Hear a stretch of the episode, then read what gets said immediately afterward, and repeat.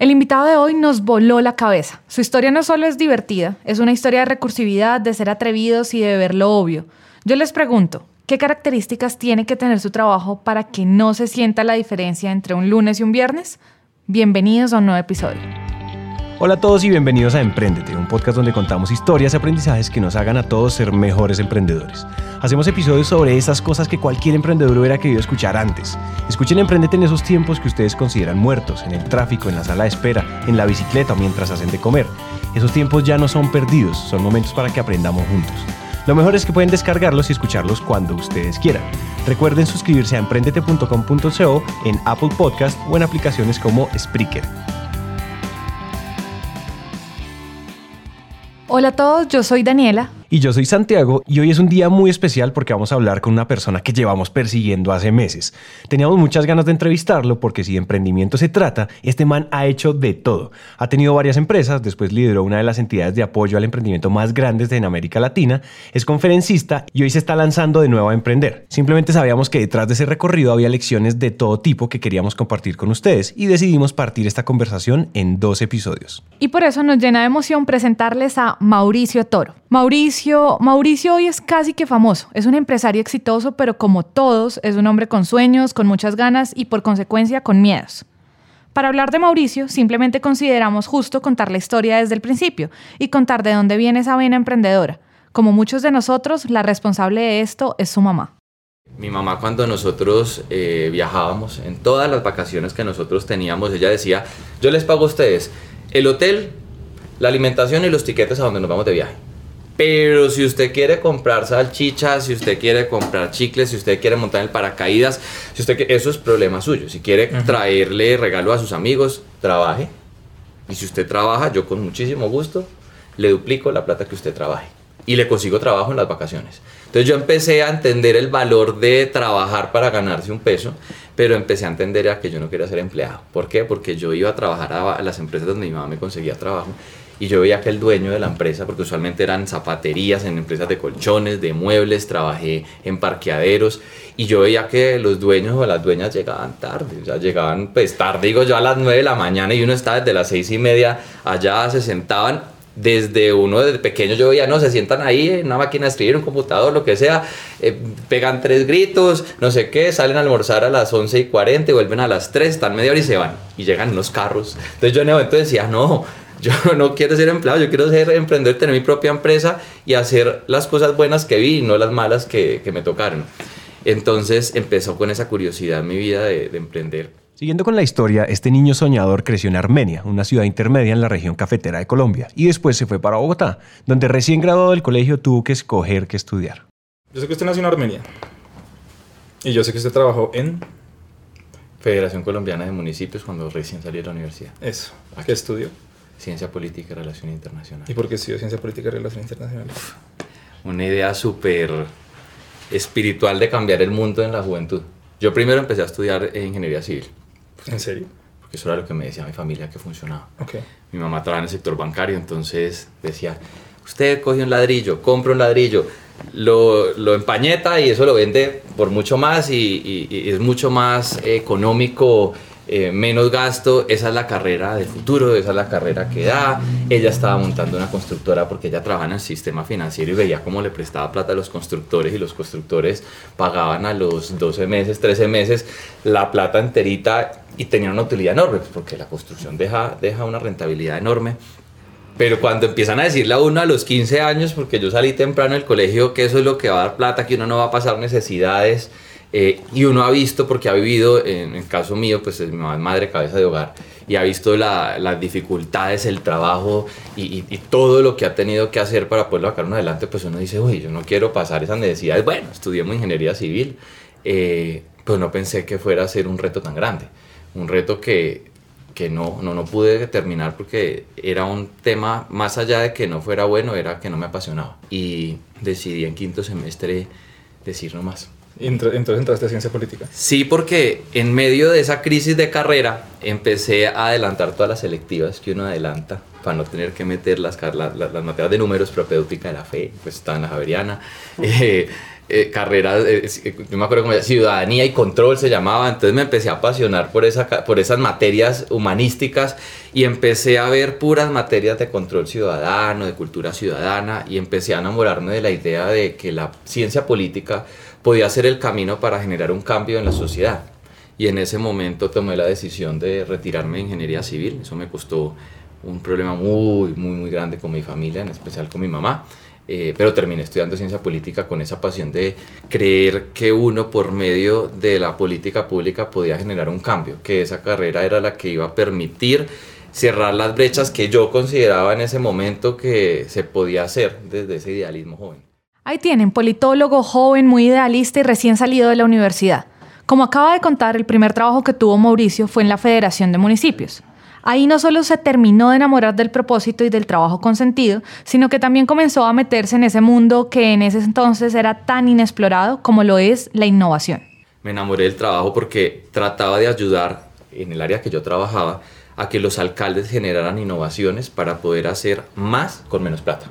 En ese entonces se hablaba de los objetivos de desarrollo del milenio y tenían un concurso muy bacano que se hacía cada dos años que se llamaba Expo Innovación. Y era abrir una convocatoria y decirle a los alcaldes ¿Qué es capaz de hacer usted con la comunidad con innovación y poca plata?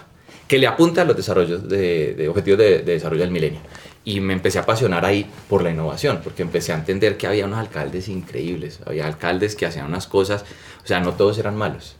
Y empecé a trabajar ahí, empecé a ascender en la organización, cinco años después decidí retirar. Hasta aquí la historia de Mauricio suena mm, muy corporativa. Lo que no les contamos es que en paralelo, e incluso desde antes de graduarse, él ya había dado varios pasos en la escalera del emprendedor. Estaba en la universidad y a mí siempre emprender me ha encantado, pero es una cosa que desde chiquito, mi primera empresa que llamaba Tom Mauricio, que fue una empresa que yo... ¿Cómo se llama? Tom Mauricio Limitada. Tom Mauricio. Tom, Tomás y Mauricio. Tom Mauricio Limitada. Era mi mejor amigo del colegio. Okay. Y allá habíamos montado varios negocios y una ciudad de negocio increíbles, pero pues pequeños. Y en, esa, en ese ejercicio de, de ver que a mí me gustaba emprender, me antojé de una cosa y es, eso hace muchos años, ya hace 10 años, había una moda de los eh, alimentos deshidratados, frutas. Entonces yo le digo a un amigo, montemos una empresa de deshidratados. Hoy eso está de moda, hoy todo el mundo consume eso y lo ve usted en todo lado. En ese entonces no. Entonces yo le dije, montemos una empresa de estas y montamos una empresa de esas que se llamaba Gaia Group Limitada, que eran productos deshidratados para la salud. Pues qué problema no, no, porque cuando nosotros nos fuimos a mirar cuál era la inversión que había que hacer para tener un deshidratador, yo pensé que eso lo puede hacer uno en la casa. Entonces, sí, que uno coge, abre el horno, mete la fruta, la deshidrata, receta de Google rapidito y ríase para pedir un permiso en el INVIMA. Pues eso es como usted tiene que tener eso en la cocina de su casa. Eso entonces empecé a ver que eso no iba a ser una industria, en un negocio de venta de frutas hidratadas al, al por menor. Entonces dije, no, esto no es. Pero hemos cometido el error de haber primero creado la empresa. O sea, primero montamos la empresa formalmente sin tener un plan de negocio, sin haberlo investigado. Y en Colombia es mucho más difícil liquidar una empresa que montarla. Y más costoso además. Entonces yo dije, ¿qué hacemos, hermano? Y ve justo ese día pasar una niña con una caja Tupperware llena de joyitas y vi que se paró así en la playita de la universidad y se llegaron las niñas encima de esa caja y eso fue como si hubieran puesto comida. Y cuando se fueron todas no quedaba nada ahí. Y yo le dije, ya sé, venderle pendejadas a las viejas porque compran mucho. Entonces este man dice, pero nosotros no tenemos ni idea de ese negocio. Y yo le digo, no, yo sé que nosotros podemos vender algo eh, bien diseñado para las niñas y creamos entonces un cambio en la empresa, ya no vendíamos frutas, fuimos a la Cámara de Comercio y le cambiamos el SIU y lo que hicimos fue venta de bisutería y accesorios. El código SIU es un código que dice cuál es la actividad económica de una empresa, es decir, si se dedica al comercio, a la educación, a la consultoría, etc. Entonces lo que hicieron fue cambiar la actividad y seguir con la misma empresa. O sea que en lugar de liquidar la empresa le cambió el SIU. sí, la, la hicimos el cambio pues porque liquidarla valía un mundo de plata, o sea, nos tocaba coger imponer unos edictos y. Ah, entonces dijimos, nada, cambiemos y empezamos a vender. Con, la, con, la, con el beneficio que empezamos a buscar que fuera diferente a lo que todas las niñas vendían. ¿Cuál era el valor agregado que le íbamos a dar? Entonces empezamos a conseguir unos, unos eh, satélites de producción en Ibagué, Cali y Medellín. Había unos personajes, y existen unos personajes que diseñan joyas por cantidades, personalizan para diferentes marcas y venden. Entonces empezamos a comprar y eso empezó a salir súper bien. Vendíamos por cantidades pero por cantidades. Y me acuerdo que en un punto yo dije, hay que darle otro valor agregado a esto, no solamente porque es distinto, sino cómo lo empacamos diferente. O sea, ¿qué hacemos nosotros para que cuando compitamos con las 50 niñas que venden acá, nos compren a nosotros? Y entonces, ustedes han visto las tortas cascabel que vienen en unos tarros de hojalata. Yo dije, nosotros deberíamos vender las cosas en unos tarros que llamen mucho la atención y que de una vez sirvan para ponerle un moño y regalarla. No en las bolsitas transparentes tradicionales, que traigan nuestra marca y empezarla a posicionar. Mandamos a hacer como 3.500 tarros, va lejísimos. Eh, me acuerdo que todavía hasta hace poquito mi mamá me decía, sáqueme esos tarros de la bodega que me tienen ya como 8 años, porque sobra mucho, es que yo creo que eran demasiados. Y nos empezó a ir bien vendiendo joyas joya de accesorios. Yo me iba todos los sábados y domingos con la maleta aquí, de almacén en almacén, de almacén en almacén. Quiere dejar a consignación por consignación. Y tenía un Excel donde yo ya sabía que cada 30 o primero me iba y visitaba 40 almacenes donde tenía la, mercancía regada, a la de Dios. Tiendas en el aeropuerto, tiendas en la Javeriana, en el Museo de la República de una tienda, en todo lado dejábamos, porque la gente tenía nada que perder. Me recibía los accesorios y se vendían, pues ganaban una plata y si no me los devolvían al mes. Empecé a vivir de eso, pero llegó un punto en el que hombre, yo no sentía que ese fuera a ser el negocio de mi vida, o sea, que yo no me imaginaba como el pilar castaño de la moda de los accesorios saliendo en Colombia Moda, diciendo, y sale Mauricio Toro, el zar de la bisutería en Colombia. Yo decía, no me imagino así, no, no, no, no, no, es, el negocio que yo quiero, porque eso lo creé en algún momento por la intención de tener algo más que hacer que me sacara la realidad y pues por plata adicional. Las dos historias que acaban de escuchar de boca de Mauricio se juntan para lo que viene. Por un lado, tenemos un man muy emprendedor y creativo, enamorado de su trabajo en la federación, pero también muy reflexivo alrededor de qué es eso que él quería hacer. Así como en un momento sintió que no quería dedicarse a las joyas, eso mismo le tenía que pasar en su trabajo después de cinco años. Yo empecé a, un, día, yo empecé a trabajar mucho. Eh, el, lograr un buen lugar en una empresa tradicional, digámoslo así, exige demasiado eh, sacrificio y trabajo. Y yo era bueno en lo que hacía. Y empecé a trabajar muy duro y empecé a salir de noche. O sea, de noche es que yo duré meses saliendo de noche, entrando muy temprano. Y un día, por cosas de la vida, yo no sé qué pasó, y salí como a las 5 de la tarde. Y estaba así un día soleado. Y ese día, después de 5 años, yo me quedé mirando el cielo y me pregunté, ¿será esto lo que yo quiero para el resto de mi vida? O sea, no veo la gente, no tengo tiempo para hacer lo que me apasiona, dejé un sueño de emprender que me apasionaba un poco, pero yo sé que puedo encontrar otra cosa mejor. Me devolví y le dije al presidente de la entidad, yo renuncio, yo, yo acabo de tomar una decisión, no sé si sea apresurada, pero yo creo que después de cinco años, yo creo que yo me quiero ir. Entonces me dijo, no, venga, ¿qué le está pasando? Una crisis que tiene. Y me acuerdo que me dijo, mire, estaba en su escritorio y coge y de sus papeles por revisar, me dice, mire, tengo una invitación a un congreso en Cartagena ¿por qué no se va y me reemplaza? Se va por mí, o sea, yo no, no voy a ser ponente y no ir al Congreso. Me dice, se va por mí, váyase con todo pago estos días y, y tómese el fin de semana para que lo piense bien. En esta entidad hay muchas posibilidades de hacer cosas increíbles y, usted tiene mucho camino por recorrer, está muy joven. No se ponga a, a, tomar decisiones a la ligera, váyase. Entonces yo dije, listo. Yo llegué, trabajé el lunes y martes y el martes empaqué maleta y para Cartagena claro, el Congreso, y yo veía ese Congreso de discusión de política pública territorial, y yo decía, no. Y resulta que yo ahí empecé a decir, yo creo que la decisión va a ser que yo me voy. Yo llegué a la entidad el martes y no. Lo primero que dije fue muchas gracias. Muchas gracias porque me dieron la oportunidad de tomarme un tiempo para pensar que yo me voy. Entonces, claro, este man me mira y me dice, no seas bobo, hombre, ¿cómo te vas a ir? Y le digo, sí, yo me voy a ir y ahí renuncio. Fue ese momento de, de, la federación que yo dije, yo tengo que hacer algo que de verdad me mueva el alma y no algo que me emociona pero no me mueve el alma como yo quiero. Una de las palabras que más se repiten y que incluso se vuelven muletillas cuando hablamos de emprendimiento es este cuento de la pasión. Muy seguramente si usted no está apasionado lo suficiente, en el primer o segundo obstáculo va a tirar la toalla, pero mucho cuidado. Eso en ningún momento quiere decir que un apasionado por lo que hace es en consecuencia exitoso. Es mucho más complicado que eso.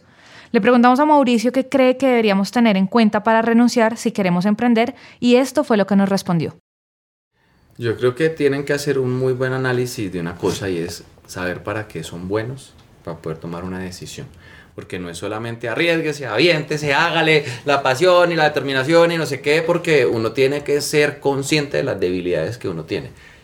En la medida en la que uno sepa para qué uno no es bueno y para qué uno es muy bueno, uno sabe tomar una decisión equilibrada. Entonces, si usted tiene una idea, quiere emprender hace rato, la conoce, la ha venido trabajando, pero es mal comercial, hermano, pues hombre, le toca conseguirse un socio que sea un buen comercial, que le compre su idea y que se enamore de eso, para que vayan en conjunto y puedan tomar una decisión, porque no es, todos ahora renuncian los que están pensando que no es sino arriesgarse y, pues ese mundo es muy ideal. Y sí, el, el, atreverse es un elemento básico y fundamental porque es, es, como se da el primer paso, hay que dar el primer paso, pero ese primer paso también tiene que estar amarrado de saber que hay un negocio que es innovador, no va a salir a hacer brownies.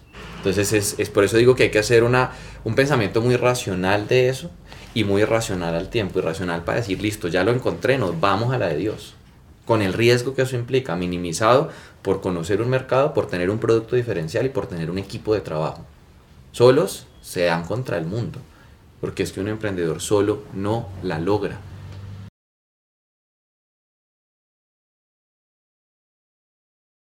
Ahí tienen. Lo divertido es que así hoy Mauricio recomienda tener una idea ganadora y un equipo para renunciar.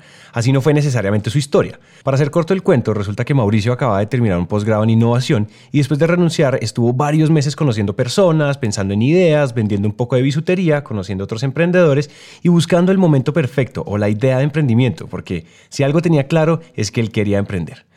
Cuando uno escucha estas historias, lo normal es que las ideas o las oportunidades lleguen como caídas del cielo y pues esta no podía ser la excepción.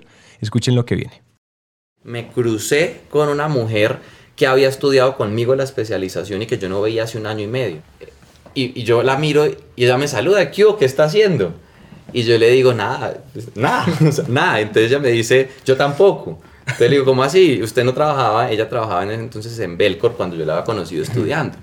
Entonces resulta que ella me dice, voy a hacerle un favor, ¿vos te acordás de Claudia? La dueña de la productora de televisión, no sé qué, que estudió con nosotros. Y le digo, sí, imagínate que ella me llamó y me dijo que se ganó una plata de en ese entonces ProColombia y que necesitaban crear un producto o servicio en 15 días o les iban a cobrar la plata que les habían dado para unas tareas. Entonces, que le ayudara con la información que habíamos adquirido en la especialización de innovación a desarrollar un nuevo producto o servicio innovador para ya presentarlo. Entonces me dijo, que está, vamos y la ayudamos. Pues como que no nos veíamos y le dije, pues chévere volverla a ver. Nos fuimos, hicimos dos días de trabajo con todo el equipo, 30 personas, y de ahí salió un nuevo producto que en su momento se llamó lagolera.com, que fue un producto que les dio muchos ingresos a ellos. Salimos del segundo día de celebrar que habíamos llegado con nuestras herramientas y lo que habíamos aprendido a facilitarle a un equipo las ideas para llegar a construir un producto nuevo y dijimos, vámonos Armando Records porque una amiga me ha invitado a la inauguración de una fundación allá. Te digo yo, Juli, vámonos para allá. Y me encuentro con mi mejor amigo. Y nos sentamos ahí. ¿Qué está haciendo usted? Me pregunta. Y yo digo, buscando qué hacer. ¿Usted qué quiere hacer? Y le dije, yo sé que yo quiero emprender, pero no he encontrado en qué. ¿Y tú qué, quién eres en tu Le dice, no, yo soy líder de innovación, yo me fui detrás de un amor para Francia, me rompió el corazón, me devolví, estoy buscando trabajo. ¿Y qué estaban haciendo hoy? Ayudándole a una amiga a crear un producto nuevo, un servicio. Y el más se queda mirándonos y dicen, ustedes estudiaron eso, usted quiere ser emprendedor, usted es líder de innovación, conocen de innovación, asesorar una empresa gratis, mi empresa, donde él trabajaba en ese momento, paga mucha plata por consultoras y personas que les ayuden a hacer eso. Pues monten una empresa de eso. Y yo me quedo pensando, unos whiskies que nos hemos tomado, y digo, creo que va a ser por ahí. Pero no pasa nada más. Yo me voy para mi casa. Ahí hay una idea como cualquiera, una consultora en innovación. Pero entonces, ¿qué sigue? Pues a veces pasa que si uno no toma la decisión, las situaciones en las que uno se mete la van a tomar por ti. Sigamos. Me voy a visitar, como estaba en el plan de hablar con gente, a mis excompañeros de la federación, a almorzar con ellos, a mi equipo, un viernes, previo a un día de velitas, que era un lunes festivo. Llego a la federación, pido el ascensor, llego al último piso, donde es la federación, y sale el presidente. Y me dice, ¿qué hubo? Tres meses después ya he renunciado todavía no había, no, no estaba haciendo nada. Y entonces me dice el tipo, ¿qué hubo? ¿Que vino a pedir cacao o qué? Yo le dije que no renunciara. Y le entra un este orgullo de decir, ¿cómo así que pedir cacao? Le dije, no, yo vengo a almorzar con, con todos y a saludarlos. Y me dice, bueno, ¿y qué está haciendo? Y yo no fui capaz de decirle nada. Es como que yo dije, no, no, yo no le voy a decir nada. Le dije, no, monté una empresa de consultorías. él me dice, ¿en serio? ¿Y de qué? Y yo de innovación. Y por dentro yo tragaba salida y decía, marica, ¿qué voy a hacer? Esperando que el ascensor llegara para que el man se fuera y yo poder entrar. Y no llegaba el ascensor. Y este man me dice a mí, eh, ¿qué hace la empresa? Y en ese momento se acerca una, una señora directora de, de, un área muy importante ahí, que a, a, quien aprecio mucho.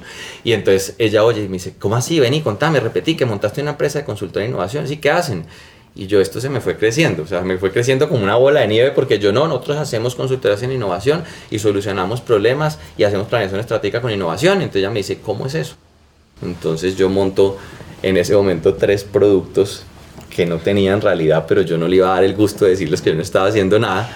Y el caso es que de ahí salió el primer negocio.